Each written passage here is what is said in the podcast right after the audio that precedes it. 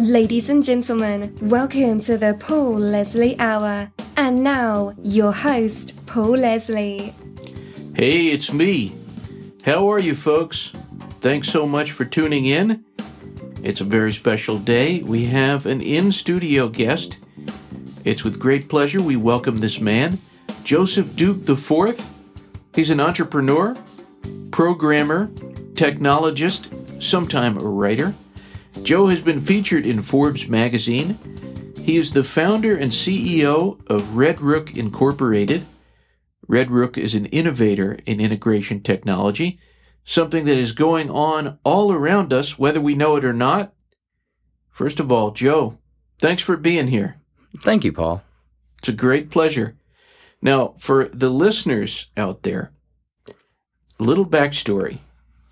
I believe I asked Joe if he would do an interview maybe 10 years ago. I think good things come to those who wait. What makes now the moment? Great question, Paul. You don't start light, do you? Right into the deepest parts of the soul. Paul, I've always been a big fan of yours. And I think I just need a little time to build up the courage and belief in myself that I could be a good guest for you. Well, that's they're very humble, I think. We've got a lot to talk about, I think. Technology is just something that we think is the newest thing. We think, okay, what are they going to think of next? And then there's this next thing. Do you think we're living in the future? Paul, great question. I can come at this a couple ways. So first of all, I don't think technology and living in the future are necessarily one and the same or combined. I do believe technology is a mechanism that speeds up natural forces that are already at work. You know, in a sense, I think we're always living in the future. At some point 20 years ago, I decided that I really love bowling. And had I not become in love with the sport, I may not be on the same journey that I am today. Something on that path led me to meet somebody who led me to meet somebody else who brought me to a restaurant where I was inspired by the type of food I may never have had before. Maybe that food was Indian food and I fell in love with it. But those series of choices brought me to where I am today. So in a sense, I'm living in a future that young man 20 years ago made decisions for. And so personally, I do like to keep my mind in the future. I feel as though the choices I'm making today are determining a series of events that are going to unfold into my future. I'm not always sure what environmental conditions are going to shape that, but I do try and keep a mind wrapped around the idea that everything I'm doing is much more significant than just an event that's fleeting. So yeah, I think we are living in the future. When I think about you, there's a lot of things that I think, but this is one of my favorite Joe Duke stories that I think about. You were telling me about this time you were at some kind of conference or seminar, and there was this guy, and he was talking about all of the things that they should do and that you should do, and we're going to make all this money, and you should be doing this too. And this is basically, you could say that it was, let's make money. We want to make money. And then apparently Joe raised his hand, or maybe he didn't raise his hand, I'm not sure. And he asked a very profound question. He said, so once you get all this money, what are you going to do with it? And then that's a great question. And it brings to mind the why. So why do you do what you do? No easy questions here. Yeah, I... The why is always the most important question, and you're right on. The question was just, what are you going to do with all this money once you've accumulated it? In everything that I've ever done, I've found the money to be the least valuable resource in play. That relationships with people, the creativity, the influence you can have on the world to bring about a better place, those are all things that money can empower. When money is the pursuit, and those things are sacrificed even unconsciously, it's very easy to step over very valuable potentialities of creation to get to something that is momentary and isn't really reflective of a scoreboard that is worth living, in my opinion. We trade life for money when focused on it. But when we're focused on life, money comes as a byproduct, it's an attraction to the things that we're creating in the world. And so I say to stay focused on the why. I think the why is the very important question, and just believe that when you're doing it right, the money will come. And when it doesn't, maybe it's a sign or some form of feedback.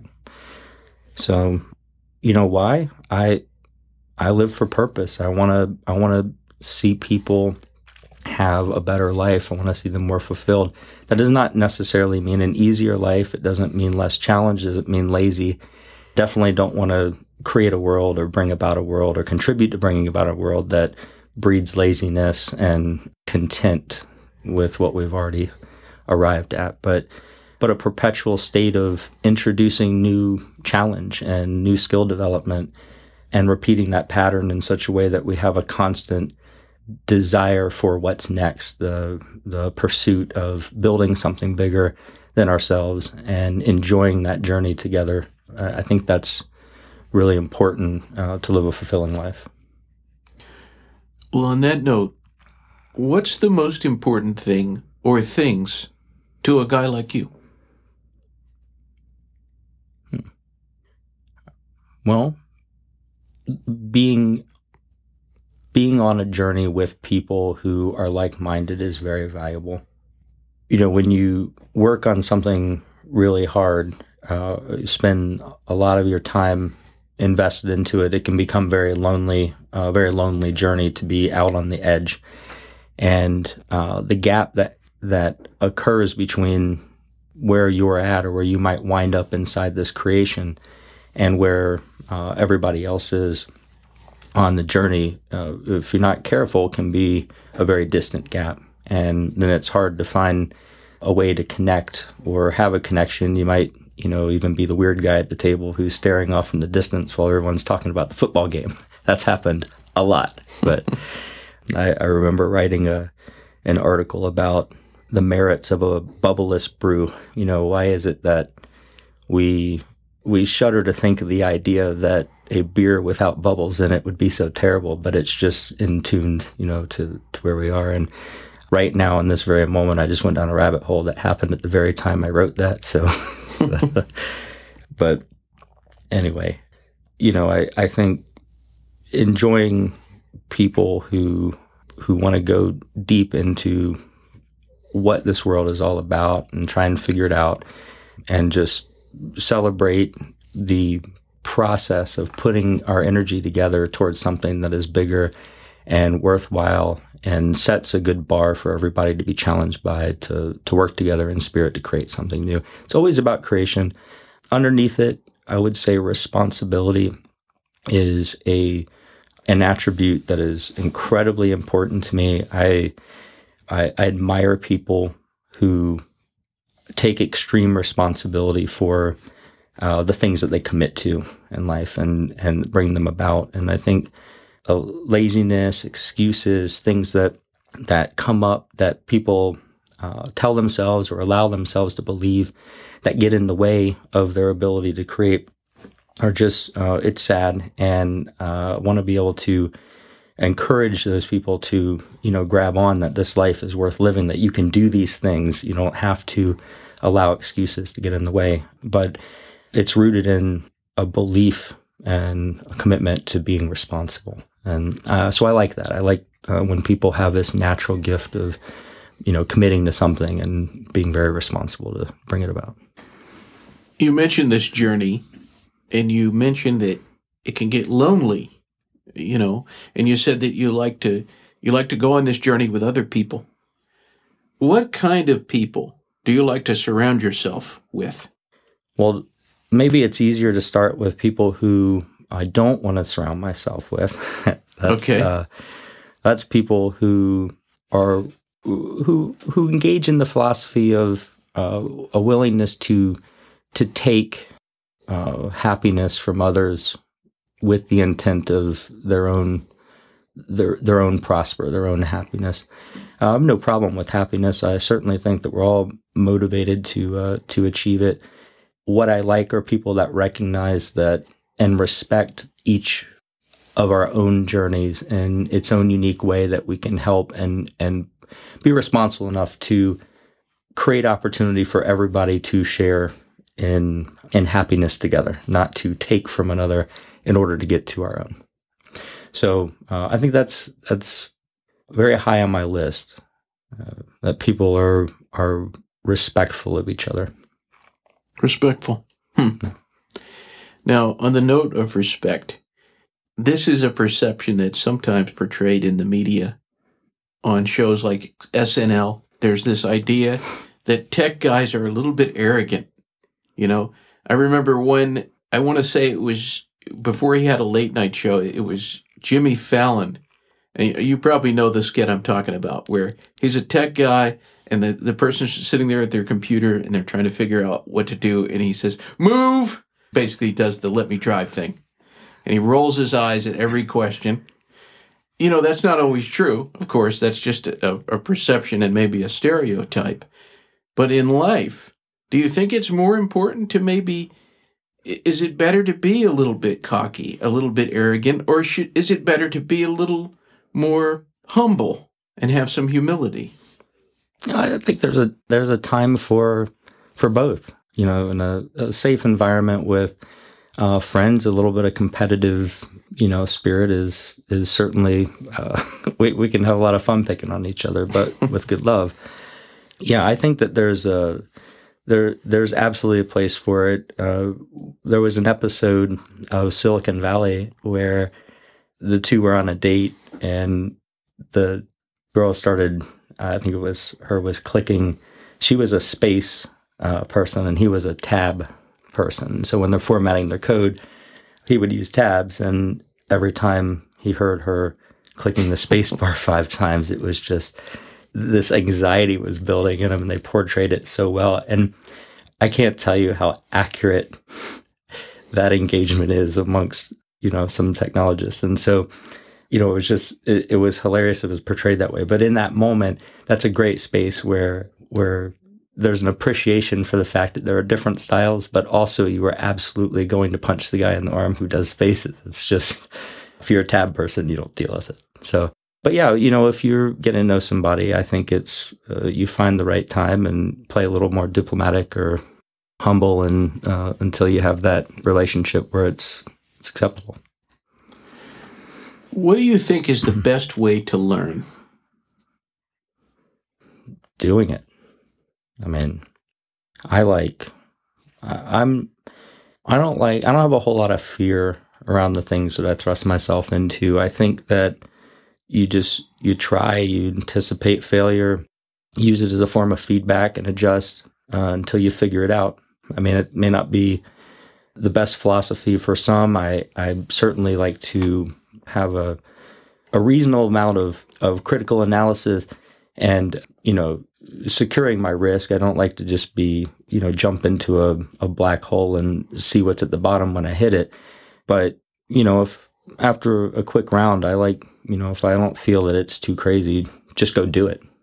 And you'll figure it out and you'll learn it. On the other end, you'll have a skill set that you can decide, you know, can be combined with something else you have or not. But I definitely just thrust myself in and go. Would I be wrong to assume that you find value in failure? Oh, yeah, absolutely. Failure feedback is essential. And in fact, I believe once you're able to overcome the ego challenges with accepting failure, that you actually crave failure feedback faster because it saves you a whole lot of time in life. It's perfectly reasonable. We're following a scientific method. We're following some form of observation. We're making an assessment on it. And then we thrust ourselves into it to see what the results are. And a failure in results is equally good as a positive feedback if it gets you on a positive direction. So what's the best way to deal with someone who just doesn't understand? Paul, give me an example. I'm going to be the interviewer for the moment. Okay. Well, I'm going to give you two. There was one time we were at a coffee shop, and I was trying to get from point A to point B. And every time I moved towards B, this person, completely oblivious, this is a different kind of understanding, was intercepting me from what I was trying to do. So you could say that they maybe didn't have an understanding, or an awareness, maybe, is a better word, of what was going on around them. And then there's the other side of that. I mean, that could be someone that you're working alongside with, you're collaborating, or it could be someone who's more like a client. And they must understand fill in the blank. You can't go forward until fill in the blank is understood. It's just not happening. What do you do? How do you handle that? Well, the younger version of me would have handled it and in a sundry of ways trying to get there. I think where I'm at today, I probably would just address it and just say it. Just say, we're not connecting. Will you work with me to figure this out? And then from there, it's on the surface, and now both of us are either working towards a common goal to have understanding, or we're not. But I don't think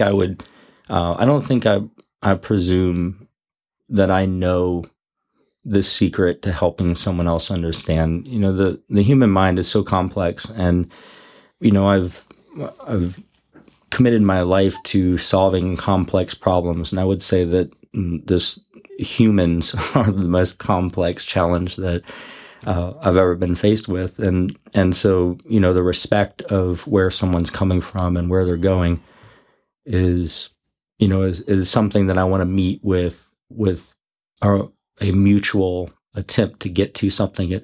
It's not, I know better than them. They must know something equally important to them, that this gap is happening as a natural byproduct of both of our beings in that place at that time with our understanding. And so together, the invitation permits them the ability to let me know where my gap is. And together, we'll find understanding. Wow. Something that nobody is immune to, every single person on this earth. We are all talked about when we are not present. Nothing anybody can do about that. What would you like people to say about you when you're not around? Well, it would make me happy to know that people thought generally that my mind share and efforts went to putting more in than I took out, that people were left with a better outcome than what would have been there had I not been in their lives. But maybe the best way to answer this is what I would really like, the only real people that I would like to leave lasting memory with are my kids, and I would like them to just say or believe, and I would like to have earned the right for them to believe that I was a good dad. Great. So what are you looking forward to? What's coming up that's exciting to you? I want to go to space. I think it's going to happen. I want to hop on a ship and live out. Like, it's not going to be the Star Trek Enterprise that I grew up with and envisioned, but I can have a pretty close experience.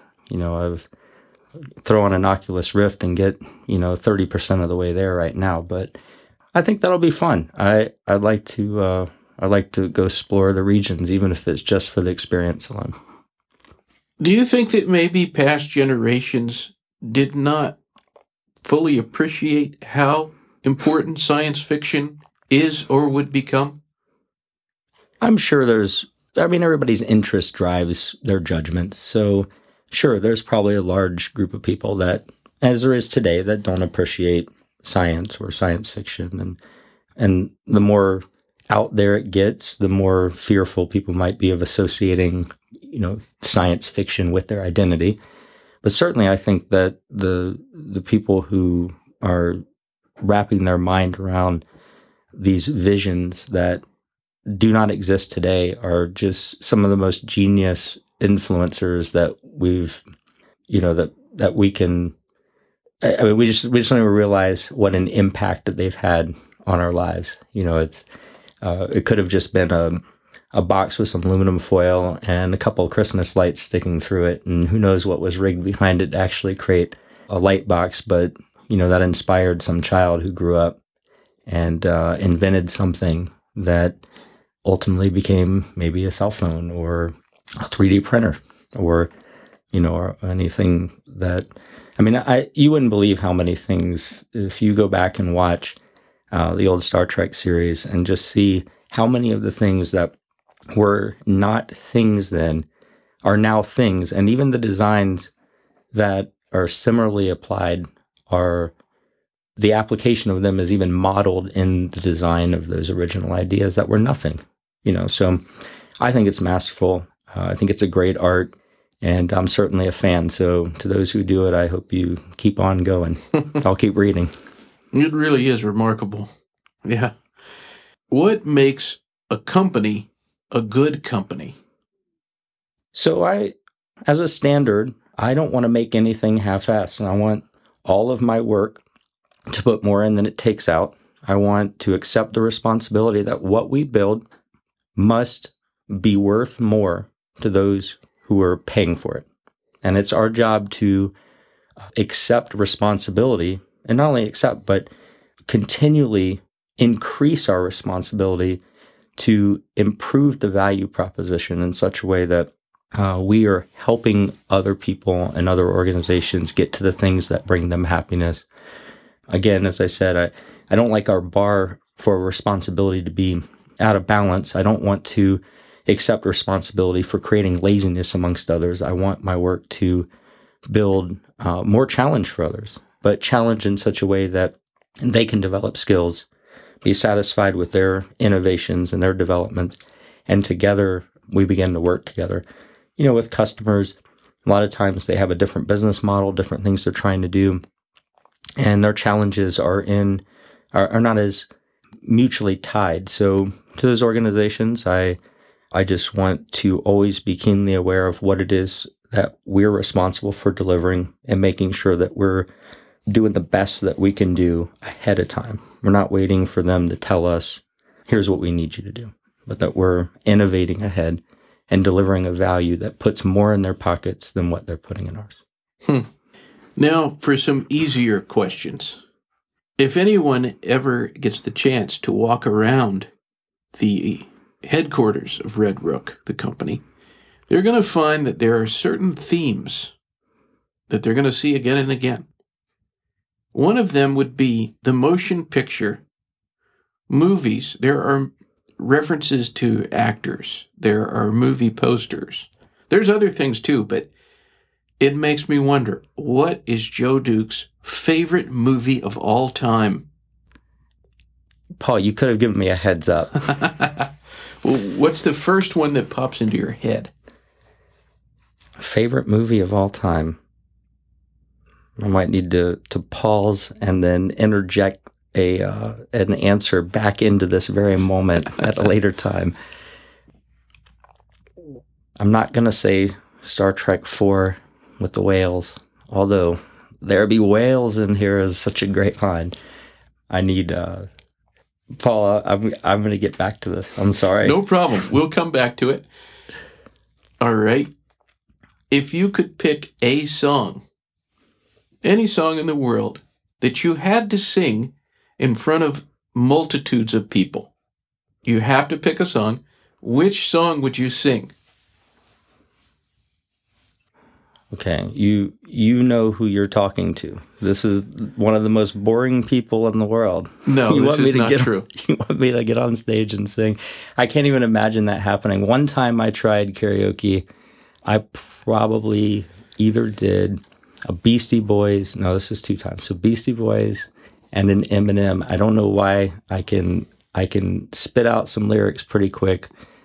I don't think I would pick those. I was probably in a couple beers too deep, but you know, I think it really just comes down to the fact that I can do that without having a great singing voice. But if I had a voice, man, I would belt out some Simon and Garfunkel. Really? Interesting. Simon and Garfunkel. Sound of Silence? Love it. Maybe Kansas, too. I might do some Kansas. Yeah. What is Pittsburgh style for any of the listeners who don't know what that is, and why do you like it? The best of both worlds. I usually go Pittsburgh medium these days, but I had a friend when I was younger introduced me to raw steak. He would always tell, when he was ordering a steak, asked the waiter if they could just run it under warm water. He didn't want to cook it. And, you know, the rarest of steaks would come out and we would eat them. And it was definitely forced. I had to try hard to swallow the first few times. But after a while, it became something we just did. And so I learned to eat steak anywhere from raw all the way to well done. And something about both of them I enjoyed. So I started ordering a style called Pittsburgh, which is mostly a rare steak on the inside and seared solid on the outside with a nice blackened crisp or at least, you know, mildly charred edges. And so you get this delicious char flavor on the outside and a moist, tender, juicy steak nearly raw on the inside. And that's the story. So going back to a previous question, you've just had yourself a delicious Pittsburgh steak. You take your napkin, you wipe the blood off of your chin, and you're going to watch a movie, one of your all-time favorite movies. Which movie would that be? You just asked this question to me.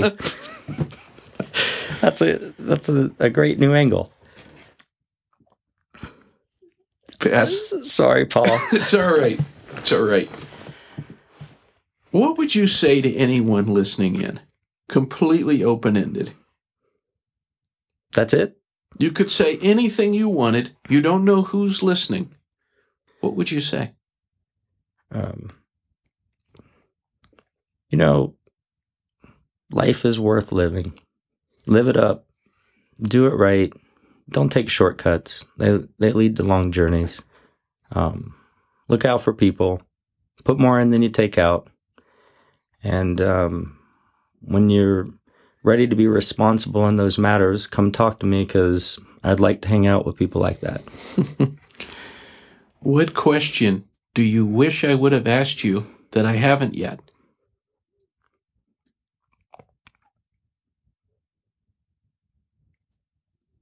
What kind of shoes are you wearing? What kind of shoes are you wearing, Joe? I have these awesome red and blue shoes on, and I picked them up about a week ago.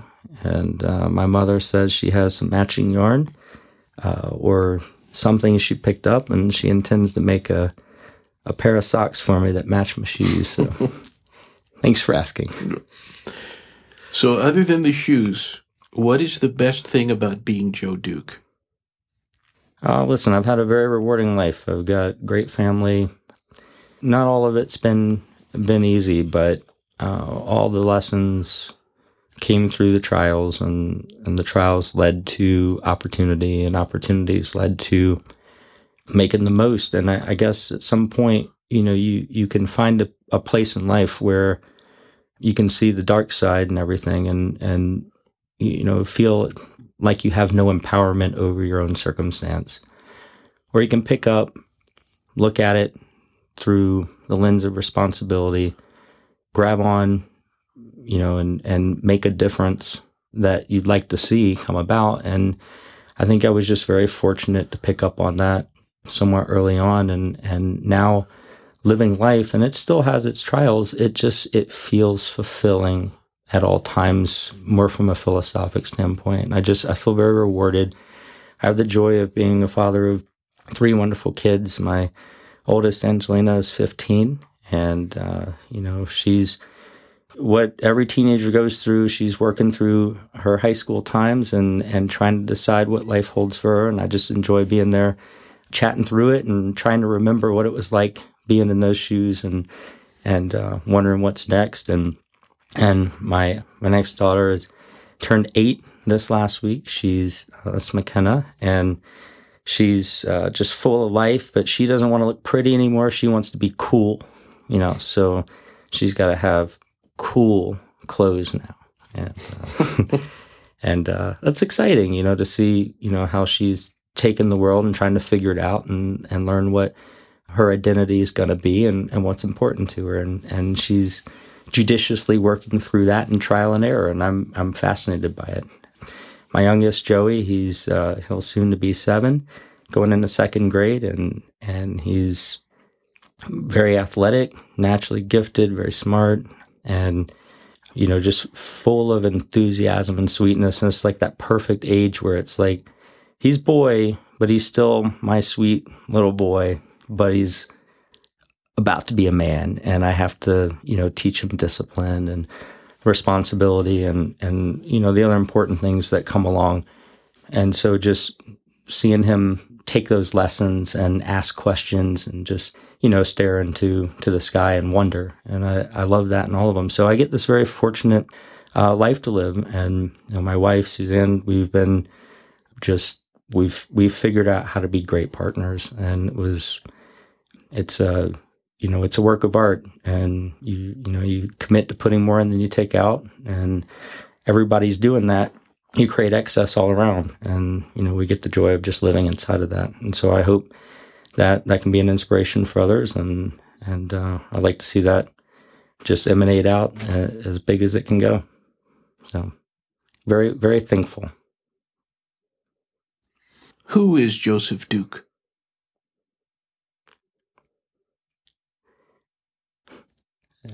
I'm hard to say, Paul. Why you go here, man? I knew it was coming. I can only take the path of humility, man. I'm just I have these weird hobbies and interests that paid off well, but I'm just a fortunate.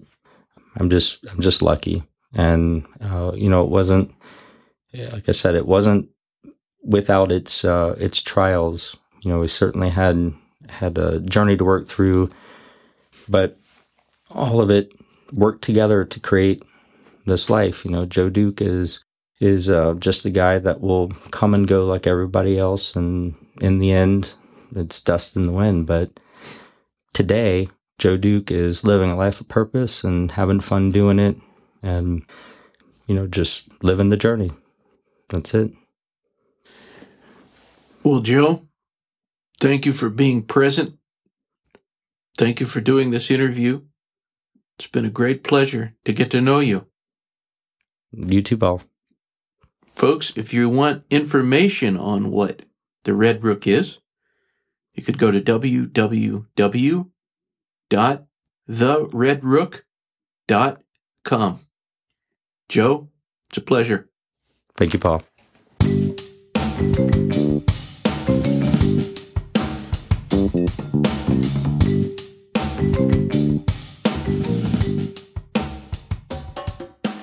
The Joe Duke Special, the first installment, was recorded and produced July 30th, 2019.